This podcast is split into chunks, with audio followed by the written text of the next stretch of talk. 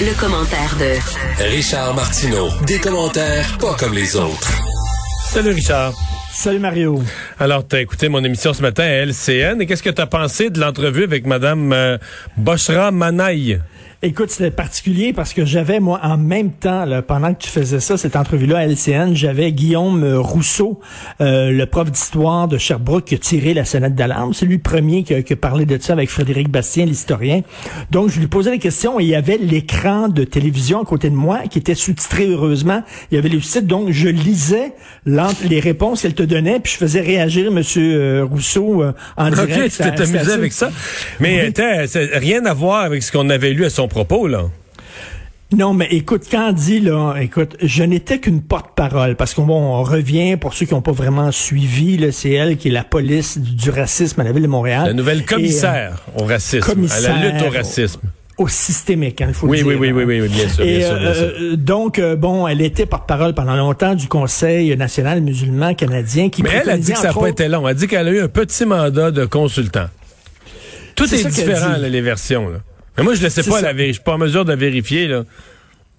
Mais elle dit aussi, parce que bon, le, le Conseil national des musulmans canadiens disait qu'il fallait séparer les gars des filles dans les cours de danse, il fallait faire sortir les enfants musulmans dans les cours de musique, etc. C'est un guide qu'il avait fait à l'intention des professeurs. Bon, elle, a dit, je n'étais, elle a dit, je n'étais que porte-parole. C'est parce qu'elle était pas porte-parole de, je sais pas, Chrysler ou euh, General Electric. Elle était porte-parole d'un groupe idéologique, là. T'es porte-parole d'un groupe qui est là pour défendre des idées puis une vision du monde. Est-ce que tu peux dire c'était rien qu'une job? Tu comprends? Mm. Porte-parole de Cube Radio, porte-parole de TVA, c'est une chose. Porte-parole d'un groupe idéologique, il me semble qu'il faut que tu épouses, à moins qu'elle elle pourrait demain être porte-parole des de, de, de, gens qui sont pour la loi 21, parce qu'elle s'en fout totalement. C'est un contrat, un contrat, c'est un contrat. Peut-être que c'est comme ouais. ça qu'elle voit les affaires, là. Tu sais, quand même... Mais, euh, pis, ouais. Mais, euh, exemple sur ses déclarations. Parce que moi, exemple, je trouvais ça extrêmement grave qu'elle a dit que la loi 21, c'était euh, une loi de, de suprémacisme. Mais que, que le gouvernement du Québec devenait un modèle des suprémacistes dans le monde, etc. C'était épouvantable. Ça, prétend avoir jamais dit ça. Là, depuis l'entrevue ce matin, j'ai des gens qui m'envoient des extraits là, où elle a bien l'air de l'avoir dit. Là. Non, elle a dit en plus, oui, mais il faut dire, euh, tu sais, j'ai dit ça au lendemain. En tout cas, si j'ai bien, j'ai bien lu, parce que tu sais, j'avais. Moi, elle m'a dit qu'elle avait dit ça à propos, à propos, des attentats de Christchurch en Nouvelle-Zélande. C'est ça. Elle disait, oui, mais je réagissais aux, aux attentats qui ont eu en Nouvelle-Zélande, à Christchurch et tout ça. Mais écoute, ça n'a pas l'air. Là. Moi aussi, j'ai regardé, là. Puis vraiment, c'est une militante euh, craquée contre la loi 21. Écoute, même le premier ministre, faut le dire, hein, François Legault, qui a dit c'était peut-être pas une bonne idée parce qu'il y en avait d'autres. Il y avait, il y avait des, il y avait d'autres candidats et candidates là, qui étaient beaucoup moins, euh, mettons, euh, flous qu'elle ou ambigus ou euh, sais, c'est vraiment, c'est une épine dans son pied. Là. Je sais pas ce qu'elle va faire, Madame Plante, avec ça, mais elle part, elle part mal. Puis là, là, dans les communautés noires, dans, ouais, dans les communautés noires, ça, ça a l'air qu'on est, on est choqué parce que c'est pas une noire ou non, un non. noir qui est porte-parole de la lutte contre le racisme. Ça, j'adore. Parce que là, tu vois Marie, euh, Valérie Plante qui dit, hey, là, je vais faire un bon coup. Je vais nommer une arabe. Euh, lutte contre le racisme, c'est bon. Là, les autres sont pas contents parce qu'elle est pas noire. Mais si elle avait nommé une femme noire, il aurait dit, ouais, mais hétérosexuelle, c'est pas une femme noire lesbienne.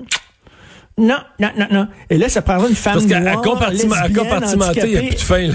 ben là, il n'y a plus de fin. Ils sont jamais contents. Ils sont, ils en veulent. C'est pour ça que François Legault veut pas mettre la main dans le tordeur en reconnaissant le racisme systémique parce que tout de suite après, ils vont vouloir une autre chose.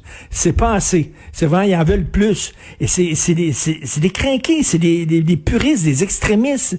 Ils veulent, tu ça, ça sera pas assez un noir, puis une femme noire, c'est pas assez. Faut que ce soit une femme noire pauvre. Parce que si c'est une femme noire privilégiée, c'est pas la même chose. Elle connaît pas le racisme que les femmes noires pauvres connaissent, tu comprends? Il faut qu'elle soit monoparentale, faut qu'elle soit handicapée, faut qu'elle soit, mais là, à un moment donné, Christy, c'est complètement ridicule. Ces gens-là, il y, a une phrase qui dit la, révolution, le, les révolutionnaires dévorent, la révolution dévore ses enfants.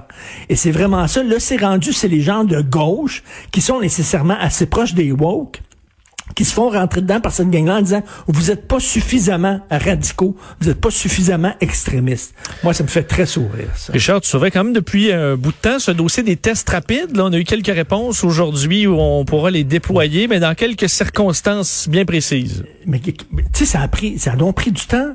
Là, ça a pris là, que les professeurs. Ouais, là, Ça prenait Quoi? le comité d'experts. Ben oui, ça prend, ça prend tout le temps un comité d'experts. C'est comme la, transmission par l'air. là. Attends une minute. Les experts sont prononcés en juillet, mais ça prend nos experts à nous. Et là, bon, écoute, c'est certain qu'ils sont pas parfaitement, parfaitement aussi fiables que des tests qui sont pas rapides, mettons. OK, bon. Mais moi, je dis, euh, mettons, si tu as le choix entre un extincteur, là, une alarme de feu dans ta maison, une alarme de feu qui te dise, bon, euh, 20% moins efficace que les super alarmes de feu qu'on vend à 3000 pièces, mais bon, il est- ça coûte moins cher, mais il me semble que vaut mieux ça que pas pantoute. Il me semble vaut mieux ça que pas pantoute. Puis ça donne ça, ça, donne, Ben, ça donne sûr. des faux négatifs. Ça donne des faux négatifs. Oui, mais les positifs, ceux qui vont te- tester positifs avec un test de dépistage rapide, ben t'es retires. T'es retiré des écoles, t'es retiré des CHSLD. Qu'est-ce qui attendait? 2,4 millions qui dormaient dans des entrepôts parce qu'on attendait nos tests à nous. Et là, je peux comprendre les gens qui disent, là, tabarnouche, c'est un deal qu'on fait avec le gouvernement. On fait un deal. Nous autres, on fait notre part, le gouvernement fait sa part. Nous autres, on est prêts à faire un couvre-feu puis le respecter.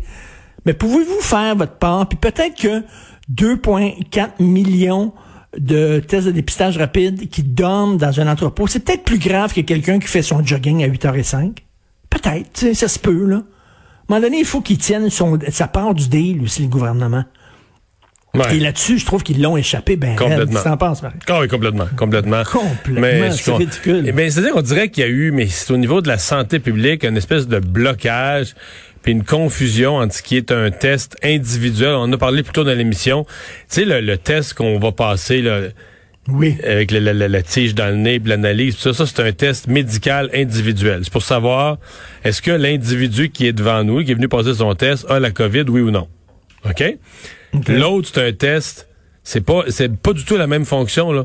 C'est un test de dépistage collectif, communautaire, ça, pour savoir est-ce que dans une résidence pour personnes âgées, est-ce que dans une école, est-ce que dans un lieu, je suis en présence d'une éclosion, et en même temps, ben, si je suis en présence d'une éclosion, si j'en pas une 10, 15 personnes qui testent positif, je les renvoie chez eux. Mais tu sais, pour une... Mais tu ne peux pas... euh, les gens qui ont passé le test normalement positif ou même négatif, faudrait qu'ils aillent se faire tester quand même. là. Ça Avec ne remplace pas le test ça. individuel qui, lui, est un diagnostic médical, mais ça te permet... euh, en- en- parce que là, la, la différence, c'est que le résultat est en quelques minutes. Là. Tu sais, tu Ben rentres... oui, mais là, mais là, mettons, si tu testes positif en quelques minutes, peut-être que tu es un faux positif, je sais pas, mais là, Il y a très dit, peu de hey, faux positifs. C'est des faux négatifs, surtout. C'est des faux négatifs. Parce qu'un faux positif, c'est comme si le système avait décelé la présence de la COVID puis tu ne l'as pas. Ça, ça arrive peu. Ça peut toujours arriver, c'est un accident de manipulation ou une saleté ou euh, une machine mal lavée ou je sais pas quoi. Ce qui arrive plus souvent, c'est que tu as la COVID puis on le trouve pas. Tu comprends? La machine ne le voit pas. Il y aura un 10 C'est ça. de ça. Donc, mais qu'est-ce qu'il attendait d'abord? Je sais pas. Qu'est-ce qu'il attendait? Un tien vaut mieux que deux, tu l'auras. Non, mais au niveau de la cas, santé publique du. Québec, il y en a eu quelques-unes comme ça. Là. Il y a, eu une coupe de ratés. Ouais. Hey, tu veux me parler du grand patron de Radio-Canada en français? Lui, il est en Floride. lui. Tous Non, ces il est revenu, journalistes. il est doivent- revenu. Oui, oui, il est revenu, mais tous ces journalistes devaient tu sais, montrer l'exemple. Tu sais, quand même. T'imagines un journaliste de Radio-Canada qui, jour après jour, nous dise Écoute, c'est important, les consignes, etc. Puis ça, puis eux autres s'en vont. ouais. ça n'a pas eu de bon sens. Mais on dirait que le- le- le- le- le- l'obligation d'exemplarité, c'est seulement pour les employés, mais pas pour les patrons. Lui, euh, lui, il pouvait sacrer le camp. Il n'y avait aucun problème, mais pas, pas les journalistes sur le terrain.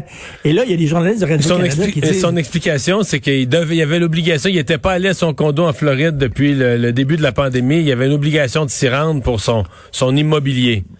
Écoute, il y, a- des gens, là, tu le sais, il y a des gens, là, t'as- t'as- tu tu- tu- tu payes, t'envoies la clé, puis ils font ça, là, puis t'es payes tant par mois, là, puis ils vont les faire, ils vont aller inspecter ton condo. Il y a des services pour ça, là. Ça tient pas de bout de deux secondes. Et tu penses-tu qu'il était là pendant, il était là pendant quand même un bon bout de temps, euh, qui est pas allé du tout, je suis jamais allé au restaurant, puis je suis pas allé du tout dans des commerces et tout ça. Lui, faisait son condo, la plage, la plage, le condo. Mais il se nourrissait comment? Il faisait la cuisine. J'ai bien la misère à croire ça.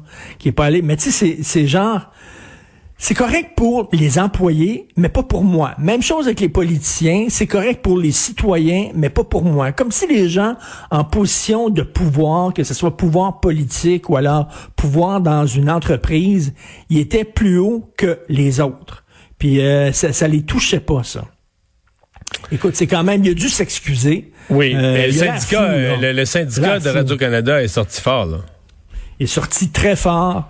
Euh, il a dû s'excuser. Euh, écoute, euh, en terminant rapidement, demain, on, se parle demain, j'ai une chronique. Oui. Je voudrais dire, je suis vraiment fâché contre ta blonde. Qu'est-ce qu'elle a fait? Elle m'a fait pleurer. Voyons. J'ai regardé, j'ai regardé le, son documentaire hier sur les enfants dans des siècles qui ont perdu 20 ans de leur vie. Je vais en parler demain. Je veux t'en parler demain, puis je veux dire aux gens d'écouter ça. Moi, c'est un sujet qui me tient extrêmement à cœur. C'est super bien fait. C'est un, j'ai ravalé ma gomme une coupe de fois. C'est très touchant, puis euh, je vais en parler demain parce que les gens, faut qu'ils regardent ça ce week-end. Absolument, c'est sur Club Illico. On s'en parle demain. Merci Richard, à demain. Merci, bye.